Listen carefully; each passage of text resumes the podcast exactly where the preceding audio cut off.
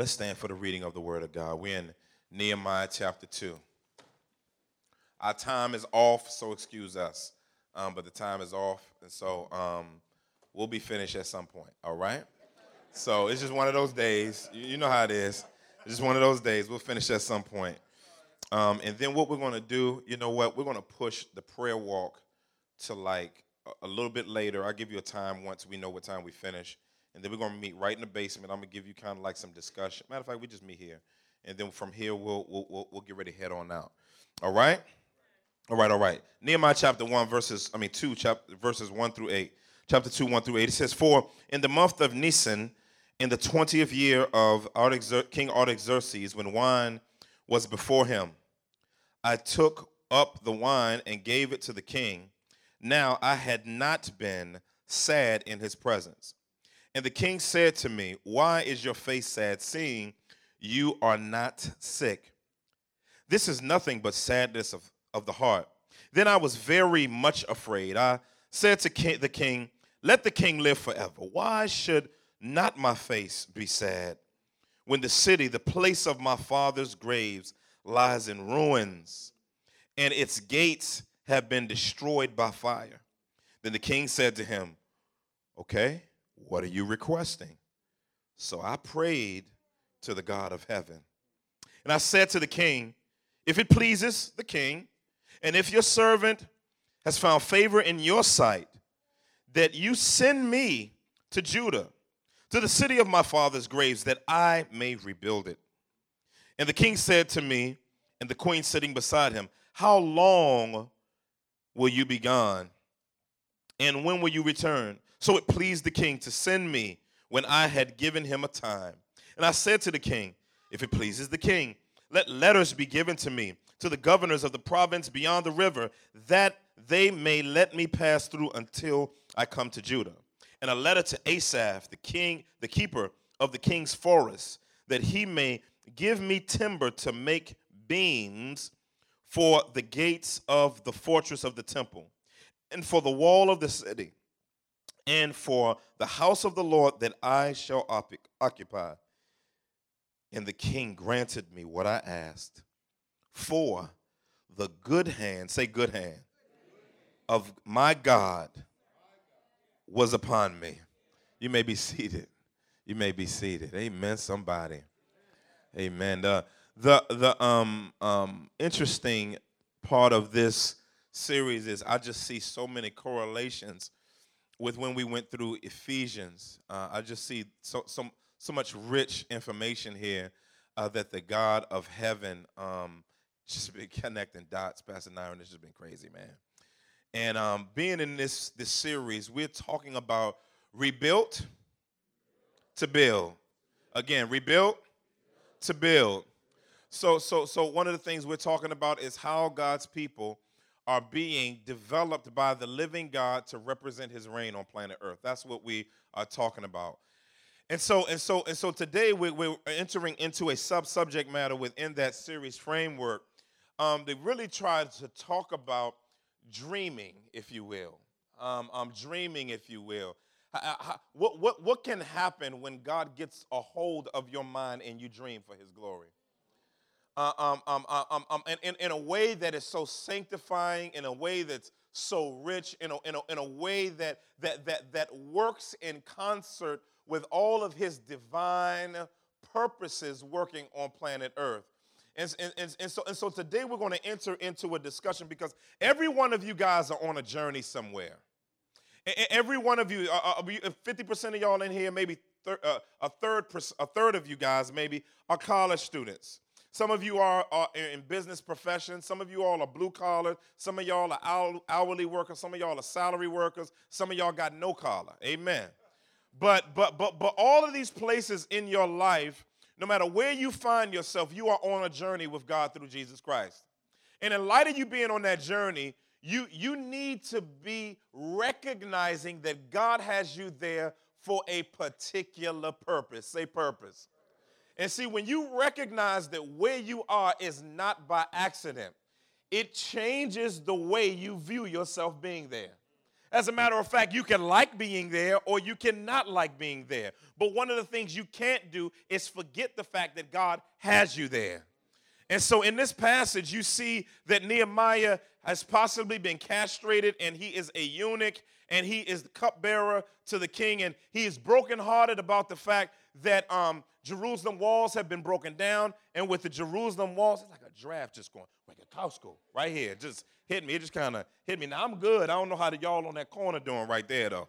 Um, but but that draft just hit me. But but but but but it's interesting because he he he he was brokenhearted about the state of God's people and the context that God had called the people to. Uh, um, um, that's what needs to break our hearts again. Uh, uh, the, the state of whether or not the people of God are positioned and postured or, or, and healthy from the inside out and are where God wants them to be in executing God's will. And, and, and, and so today I, I want to talk about a, a L word. And it's, it's not love, for instance, it will come out of love, but, but, but, but, I, but I want to talk about the word leverage. Say leverage. Say it one more time leverage. This is very important for us to understand because that's what we're going to talk about in this passage today. I see great exegetical principles in it. I want to talk about for a little while today rebuilt through a leveraged life. Rebuilt through a leveraged life. I got three or four points, maybe. I think three. I forgot, but we'll get to them as we walk through the text. Um, three points to kind of highlight this. And then we'll see Jesus in here and principles that he taught during his incarnational work on planet Earth that'll kind of give us um, some beautiful cross centered principles to work with as we are rebuilt through a leveraged life. So that brings us to number one. Point one if you're going to be rebuilt through a leveraged life, the first thing you're going to recognize is you're going to have to walk in divine courage. You're going to have to walk in divine courage. Look at, look at verse 1 and 2. It says, In the month of Nisan, Nisan, I'm sorry, in the 20th year of King Artaxerxes, when wine was before him, I took up the wine and gave it to the king. Now you got to understand what's going on in this passage, right? Um, because in, in the year of, uh, in, in, in, this particular month uh, uh, of time, the Persians had their season, they had their version of Mardi Gras. Okay? So Mardi Gras was happening in the king's room. So it was, I mean, it was liquor everywhere. Cats getting nice Ciroc everywhere. Coco Loso, you know what I'm saying? Black and Stormies, you know what I'm saying? Rum and Coke, 51 year old scotch, and wine was everywhere. You know what I'm saying? So, so they up in there. Stop laughing, Joe. Stop laughing. Um, so, so, so, so everything was everywhere, and then there were there were honeys every single place. Some of y'all saw 300. That was it that was a scaled down version of what Nehemiah was dealing with. It was toplessness everywhere, dancing on the king. Y'all so crazy, but they had dancing. People playing and doing that thing, man. You know how they doing with them little things on their hand and going like this and belly rolling and all that kind of carrying on. So this was a festive time. Cass was up in there getting nice, right? But what's but but check this out. Nehemiah, a Jew, is the cupbearer to the king. So he got to make sure that the bartender keeps giving. He's basically a bartender, if you will. And he had to make sure, trying to break it down for today's language. So what he's trying to do is he got to make sure that the king's cup is full. In other words, he got he helped the king get nice. You want some more king? You want some more king? You want some more king? So he's standing there. Now, in the midst of all of this, now I don't know about you, but if I was wilding out and I was out there, I'd have been enjoying myself, right? But it's interesting. Nehemiah wasn't enjoying himself. He wasn't able to take partake of the festivities like everyone else was. But first off, he was at work. But number two, um, he, he, was, he, was, he was in a place of, uh, uh, uh of disgruntledness with where God's people were. And so in, it, it, he had free activity to enjoy the king's court, but he saw his place in, a, in the king's court as bigger than self enjoyment. He saw it as bigger than being the right hand man of Artaxerxes. He, he, he saw himself as a missiological figure placed in a particular purpose and season and time where he was to the glory of God. Let me tell you something, people of God. don't you ever forget about where God has put you. When if God gives you exaltation, don't worship your exaltation and build your life around trying to keep yourself in that place. Because what happens is, is when you build your life around wanting to be kept in that place, you will begin to live substandard spiritual living. But I came here to tell you today that wherever you're going and wherever you are, God has placed you there for Him. And don't you, you have to always, that you have to always have on your mind. That's why I, that's, that's why whenever God does any little exaltational work in my life, I'm prayerful. I'm prayerful because I'm like, God, in what you're doing, I want to make sure that I know that's what you're doing. And it's not just my gift, it's not just my flossing, it's not just coolness, it's not just talent, but it's purpose for the reason why you placed me where you placed me. And God, I want to be in a place where I never forget why you have me here. And so, Nehemiah in this passage, is in a place where he's like, God, I, I, I recognize that you have me here for a purpose. So I'm shook. I'm, I mean, this is fine here. They partying and wilding, but right now I'm I, I'm not even concerned about this. I see honeys in front of me, chicks coming up to me, offering me. Stuff. I don't care about that. What I'm here for is something bigger. And he's and, and, and he's and he's trying to figure out. He's been praying for four months at this point. And he's been fasting on and off because you can't fast for four months. But he was fasting on and off. Try it. Don't fast four months. 40 days, that's it. Stop it. Um, after that, it's a hunger strike. It ain't a fast. All right? hunger strikes don't work in the kingdom. But but but but so he was on and off for these four months. And if you could imagine what these four months were like, him coming before him and having a broken heart for what God's representation looked like. See, no matter where God takes you, you should have a heart for his kingdom. Because if you don't have a heart for his kingdom, sometimes he won't exalt you or he'll remove you because you refuse to represent him because you only want to represent yourself. And so, and so, and so, and so now we see him, him beginning to, to leverage it by saying he was, of course, the, the, the cupbearer, pointing back to his prayer at the end of chapter one, where he says, Grant him, him mercy or me mercy in the sight of this man. He says, Now I was the cupbearer to the king. We saw another figure in the Old Testament who utilized his role to the glory of God, aka Jesus Christ. And and and and and um and, and about Genesis chapter 45, verses 5 and 8, when when when when Joseph came before his brothers and he revealed himself. And when he revealed himself, he said, Don't be mad at yourself. He said, I don't want you to be mad because the, I was sent here by God. The reason why I was sent here by God was a bigger purpose than me being almost Pharaoh of Egypt, having a nice crib, kids, and all that type of stuff. I was sent here to preserve you. Now, the question is, who are the people that he was preserving? I'm glad you asked. He, he, he, he, he was preserving the sons of Israel. And who are the sons of Israel? Those 12 tribes of Israel, and through which Judah would ultimately birth forth the Christ. So God had put Joseph up for a bigger kingdom matter at hand, that his kingdom position was set up to make sure that the lineage of Jesus Christ came forth. Now, God could have done it any other way, but it's interesting. He wants to use us to do that. And so, and so, and so here we see uh, Nehemiah in a, in, a, in a similar position here and he's before the king. He got the wine before the king. And he says, Now I had not been sad in his presence. This is crazy. Because, because you don't come before the king, you don't come before the king like, like, like come before the king like you come before some of your bosses. Some of some. And just throw stuff at them. Do that. Your head get chopped right off in front of everybody. Hold up, hold the party up, everybody stop. And then they say, and then they cut it off. Ooh, that looks bad. Go back to party, and then they go on party again. That's how it was back then. So he was in the king's presence, um, sad, and you wouldn't do that. And matter of fact, it was so bad back then. One commentator said breath was so bad back then.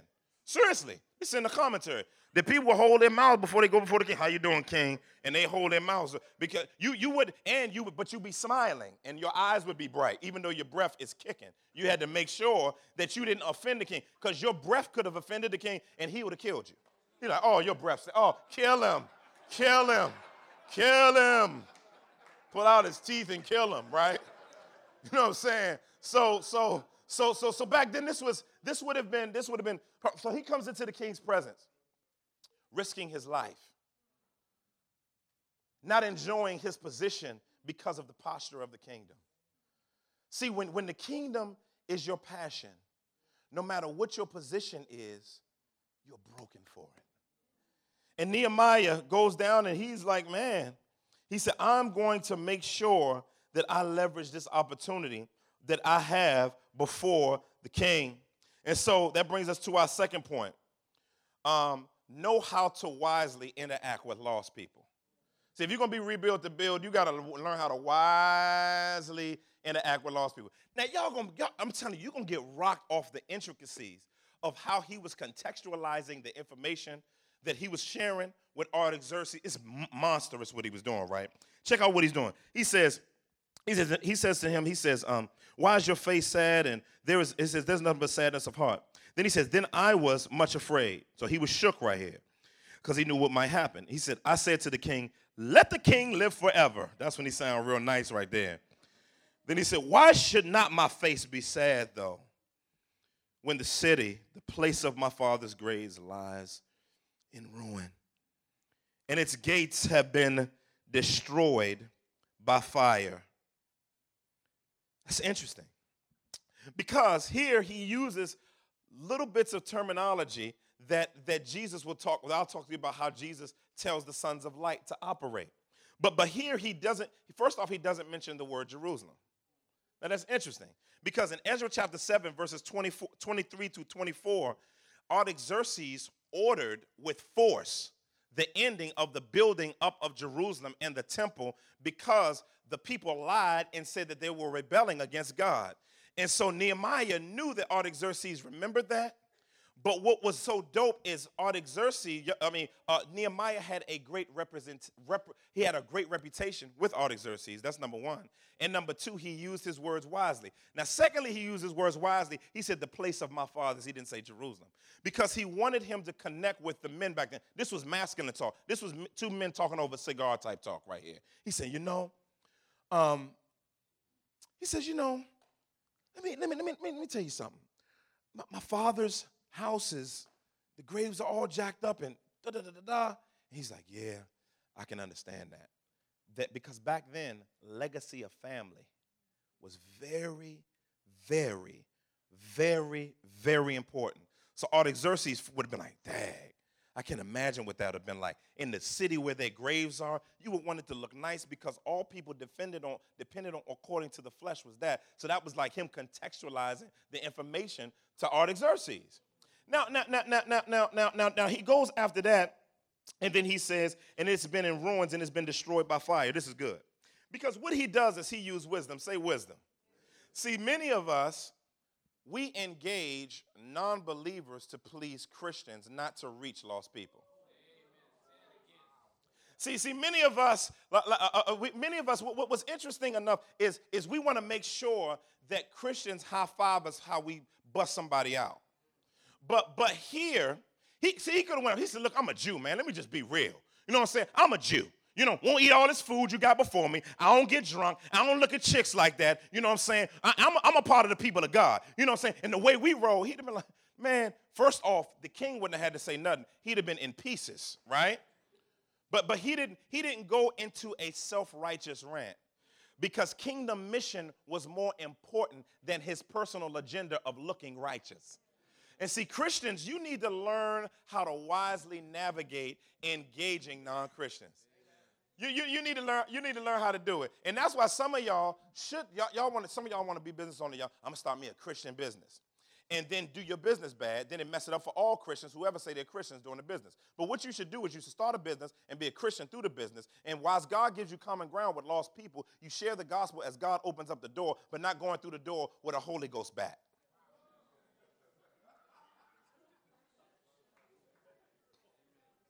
Like, like uh, one time, uh, your man, what's his name? Benny, Benny, I'm about to say Benny Hanna, Benny Hinn.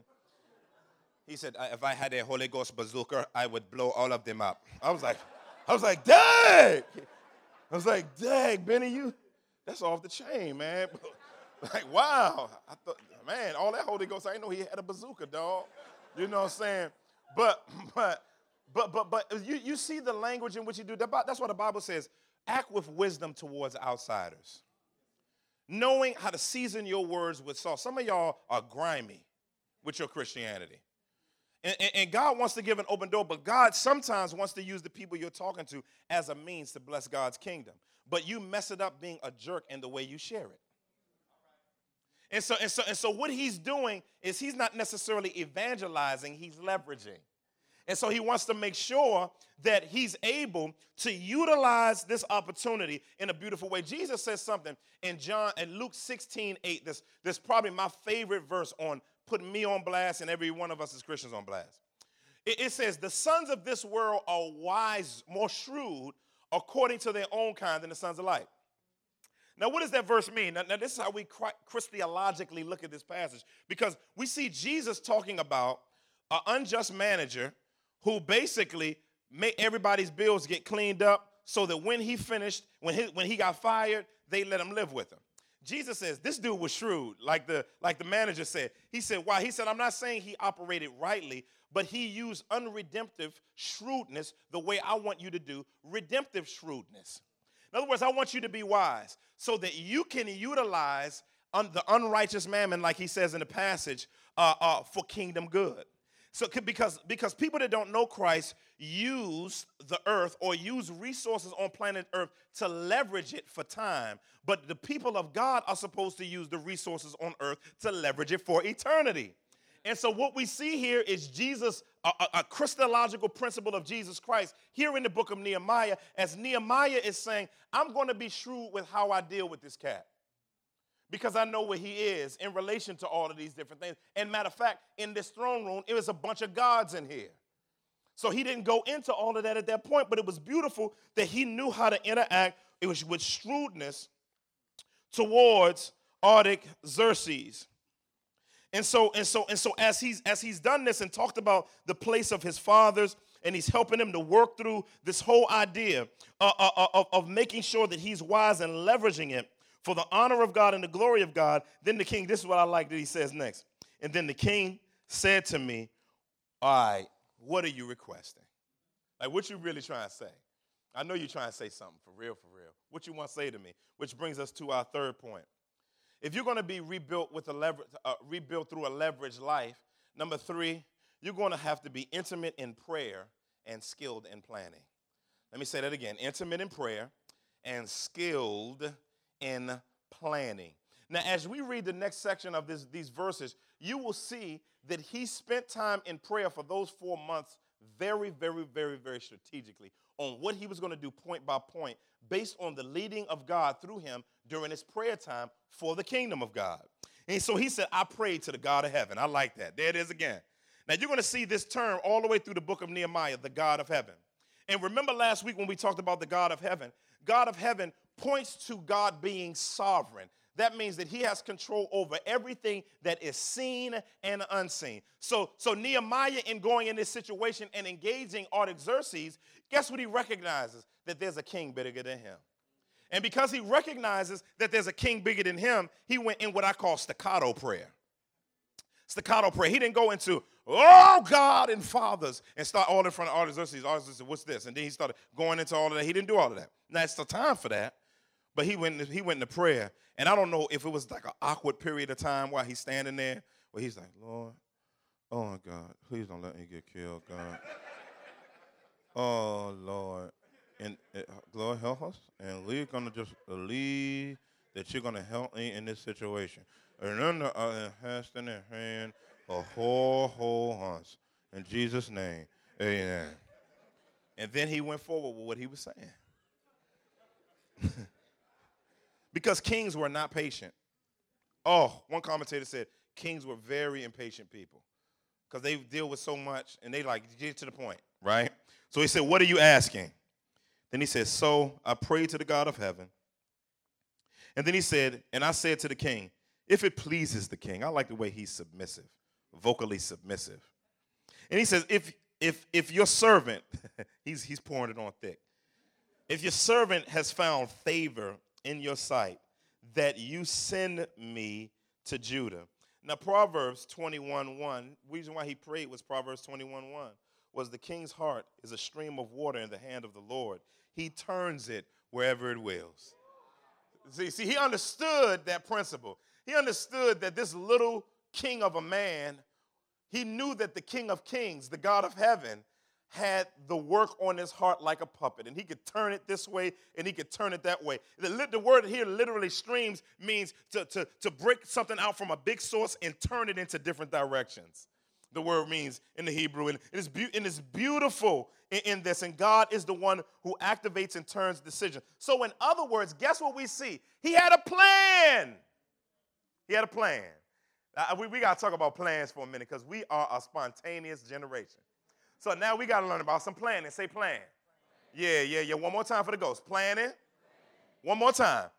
Yeah, yeah, yeah. We got to plan. Proverbs 21. Turn there real quick. We're going to get some practical stuff for you. Try to work this theology out a little bit. Now, Proverbs 21 is a it's, it's about that, that whole idea of shrewdness and wisdom. God gives principles for planning. Now, when you're leveraging your life to the glory of God, you have to understand how God works in the planning process. You have to have a framework for how God works in the pl- planning process. There has to be a, a, a level of shrewdness in act, activating that. Let's look at verse 1. It says, The plans of the heart belong to a man, but the answer of the tongue is from the Lord. I like that. In other words, humans say, uh, humans set things in order, plan out what they are going to say, but God sovereignly enables them to put their thoughts into words. So that's what you have to understand. As you begin planning for how you can leverage your life, and every Christian needs to do this. How you can be leveraging your life, you got to recognize that God, the Spirit, will lead you in, what, in, in, in ways in which to execute that particular plan for His glory. Of course, plans of the heart means arrangements of the mind. And then it says, all, verse 2, it says, all the ways of man are pure in his own eyes, but the Lord weighs his spirit. What, what does that mean? That means God takes your plans and put it on one side, then God put his kingdom and put it on the other side. And if those scales balance, this is not for heaven or hell like Islam believes. It's talking about the motive of your heart, right? It's talking about where your heart is in relation to does your plan connect to the kingdom? If your plan doesn't connect to the kingdom, he's gonna do like my first year in college English teacher gonna do. She, he's, she's just gonna pour ink on the paper. That's what God will do. She just poured ink on my paper. It just, that means she had so much stuff, she just it was just bleeding. It's bleeding. I thought I was getting saved right there on the paper because she was lighting my paper up, right? But but but many times, but, but but many times God will divinely edit the plans that you're working on.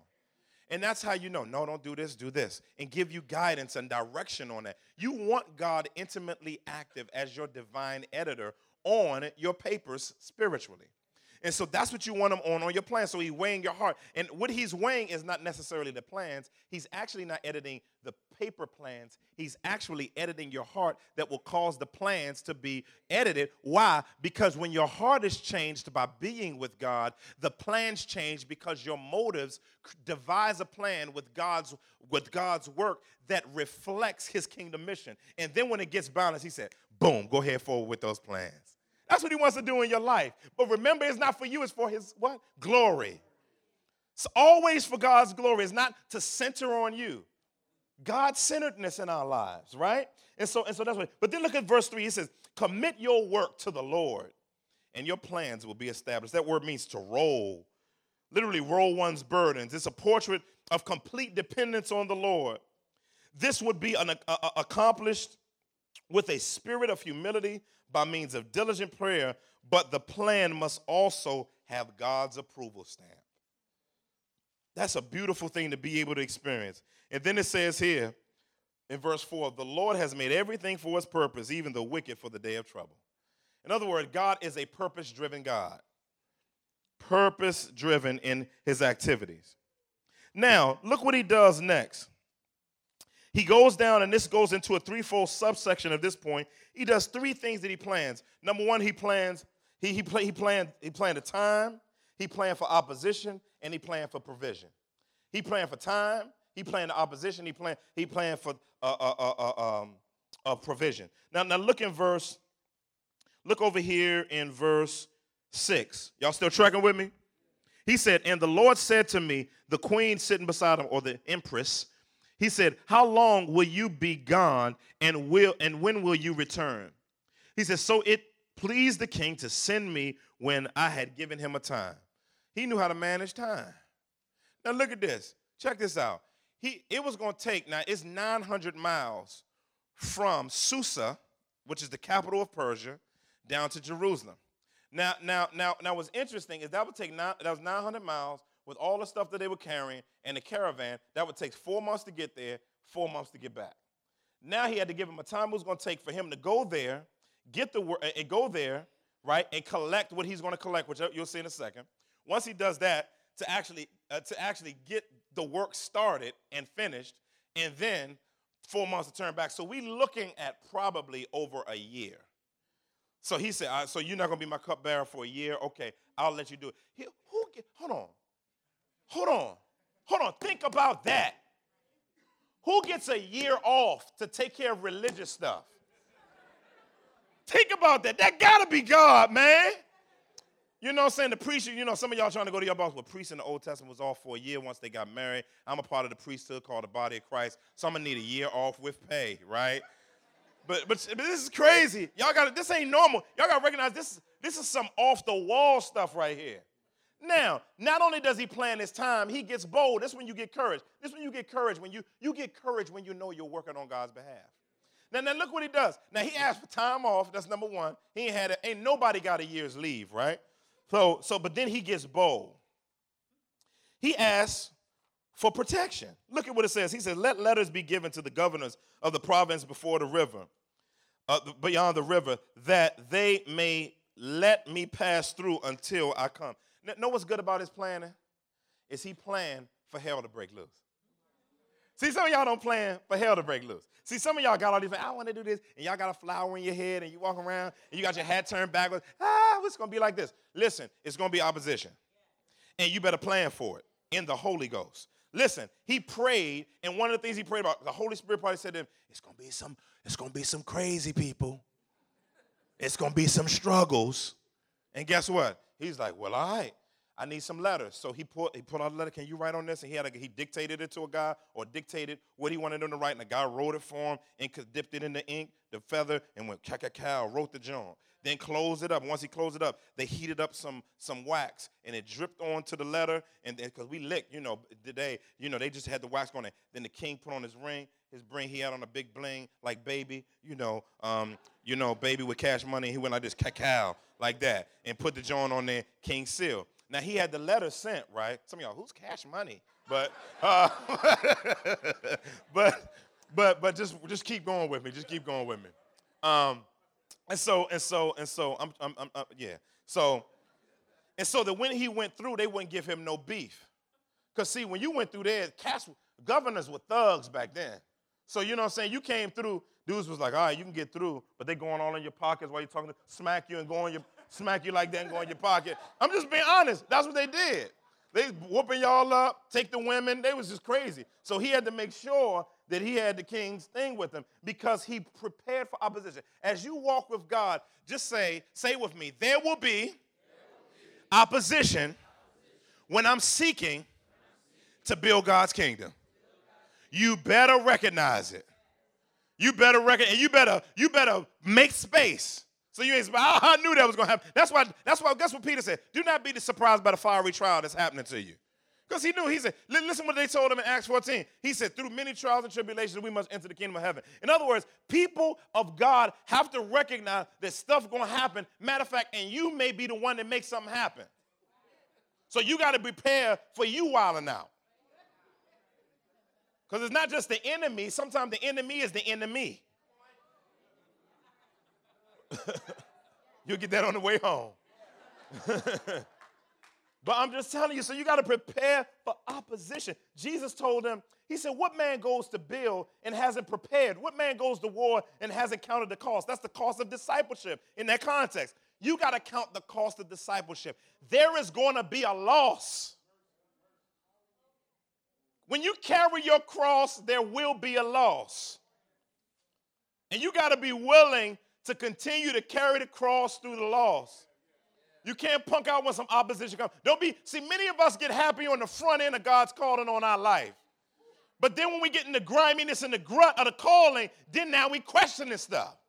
Now, oh, I don't know now. Nah, you was in worship crying on your knees, running around. Hallelujah, hallelujah. God, I bless you. Hey, hey. Now, get, where that's at now? Where all that's at now? Hey. Somebody trying to speak a scripture to you, you about to bust them in their mouth. But you got to expect opposition. You got to. It's the nature, it's the nature of being in a relationship with God through Christ. Jesus said, if they hated me, that's what he said. He said, if they hated me, they're gonna hate y'all. Because it's now a cluster y'all look like me. And if you showing me off, it's gonna be some ruggedness. But not only does he expect, he planned his time, he planned for opposition. But number three, he planned for provision. Now he off the chain like a mug right now. Right? Listen, now read the y'all got to see the comedy in this stuff. There's funny stuff in the Bible. Look at the comedy of this verse right here. He says, and I mean, he pushing it. Now he says, he says, and let a letter to Asaph, the keeper of the king's forest. Wow, you're a wild dude, Nehemiah. Now, first off, y'all got to understand, while I was studying this, I'm like, hold on, hold on. I dropped my pen. I'm to drop my computer. The king got a forest. Just think about that. This cat balling like a mug. He got a forest. Not a store, not a woodsmith, a forest. Now, what that means is he had a whole acre like Montana, acres and acres and acres and acres and acres and acres and acres and acres and acres of land. And he's basically saying, I'm gonna need you to give me some wood from there. Now, guess what he's having to do on the king's expense? The king would have had, not out of Judah's budget, Judah was broke down, Judah ain't had no budget. He asked the king out of his own budget. He says, Now I know I'm, you know, I, I want time off. That's number one. number two, I need a reference letter. Dang, you you going, you like, wow. Because I'm gonna be taking another job while I'm there. He is. Y'all see later. He gonna be taking another. This dude is crazy. You, but when you trust in God, you're willing to ask for some crazy stuff. When you know, oh God, I wish I had time. If you know when God is with you, you'll talk crazy. And then guess what he asked? He asked for he asked he asked for resources. He said, "Oh, it's going to the," but he wasn't asking for him because some of y'all would say, "Give me that cedar, man. Let's take it around the block where these dudes can buy some." No, that ain't what he did. Guess what he did? He was using it for the temple. He used it for the building of the walls, and he did build him a crib. That stuff's funny. He said, and for a house for me. He told him that. Like, y'all, I mean, is it, hold on. Y'all think I'm playing. Look at the verse, man. Look at the verse. This is crazy. He say, he say right here, he says, and, and a letter to Asaph, the keeper of the king's forest, and that he may give me timber to, to uh, make beams for the gates of the forest. He started with the, the kingdom stuff, right? Then he says, for the wall of the city and for a house that I should occupy. I ain't mad at him, man. he asked him, he said, and then God's gonna be mad at them later because in Hezekiah, I mean, I'm about to say Hezekiah chapter 1. Haggai ain't such a thing in the Bible. Haggai chapter 1. Haggai chapter 1, he said, Y'all live in panel cribs. So that wood was used for that stuff. So, so you see right now, courage. You gotta courageously use your role. Courageous. All they can say is no. Courageously use your role and believe in God. But you got to be praying first. You can't just say, oh, shoot, I'm high, blessed and highly favored of the Lord, and you just walk in there with no prayer, no plan. He did that for four months, family. So don't just go up in there say, I'm just, I'm gonna just get rugged with it. Jiggy, I'm just going, I'm just going for mine, for God. Go in prayer first, please, in Jesus' mighty name. Right? So he prayed for provision. And it's interesting that at the end of this, as we close, he says, And the king granted me what I asked. Let's stop right there. That's good, ain't it? It's good to know. The king granted. Now, now what I want to add to this is he had the reputation to ask for it. Some of us, if we began starting to try to leverage our lives for the kingdom where we are, we have such bad credibility where we live and dwell that no one would bless the kingdom because of us. But what's beautiful about God he always does things above where you are. And look what he says. He said, For the good hand of my God was upon me. Oh, if I was a clo- if I was gonna close right now, I'd close right there. I'd have Aaron get off vacation and go on to organ real quick. But but but but but but but but but but the good hand of God. Somebody say good hand. Yeah, yeah. See, see, the good hand of God is the providence of God. And see, the providence of God is God being in the background, uh, but deeply interactive as the executive producer of everything that happens on planet Earth. That, that means that everything seen and unseen, God is actively involved. And, and, and he didn't blame it on his gifting. He didn't blame it on his gab. He didn't even blame it on his prayer. He blamed it on God. He said, God's good hand was on me. Why? Because he sought God's heart first. See, when you see everybody wants his hand, but they don't want his heart. In order to experience God's hand, you got to have his heart. You got to be in you got to be in his presence. You got to be spending time with him. You got to be get you got to hear hard sayings from him. You got to repent of sin. And he that's what he did in the first chapter. And what happened was is God put his hand on him. God God wants to do the same in your life. Jesus experienced the providential hand of God on the cross. Because he said, Elohi, Elohi, lama sabachthani. My God, my God, why hast thou forsaken me? So it would seem that God was gone. But but Second Corinthians chapter 5 says something beautiful. It says that God was reconciling the world to himself through Jesus Christ. So God was providentially present even though Jesus was crying out he was gone. Ah, I wish I had some help. Jesus understands the prophet. I don't know all of the mystical happenings there. Psalm 22 seems to say that God turned his back. We don't, I don't know all the, all I know is in some way, shape, or form, he did not sense that God was present, but even in not sensing that God was present, he was active. And many times when you're walking with God and you're trekking for him, you will feel like he's not there. But God wants to tell somebody today in, in the time where you fell, I'm absent the most, I'm the most providentially present. And so he says, keep moving forward. He says, I want you to keep pushing. He said, You got to keep moving for me, keep moving for my glory. Stay on your knees and get up off your knees and use your role for me. I'm with you, says the Lord of hosts. And you got to be willing to push forward even when you don't feel Him. You just got to know, I know I'm here for a purpose. And you got to do it with tears in your eyes. I remember being in ministry positions, not wanting to go up to the church building. And me and my wife holding hands, crying in the car, but I knew I was where I was supposed to be. I hated that church. I hated the leadership that I was under. But I knew that God had me there for that season. And I cried and I held hands, and then we did like this, shook it off after we listened to some worship, rolled, down, rolled up the windows, got out the car, went in the church and did ministry. You got to be willing to move forward. You got to see, see, many times opposition will make you feel like you're not where God wants you to be. But God is saying, I, I want you to push forward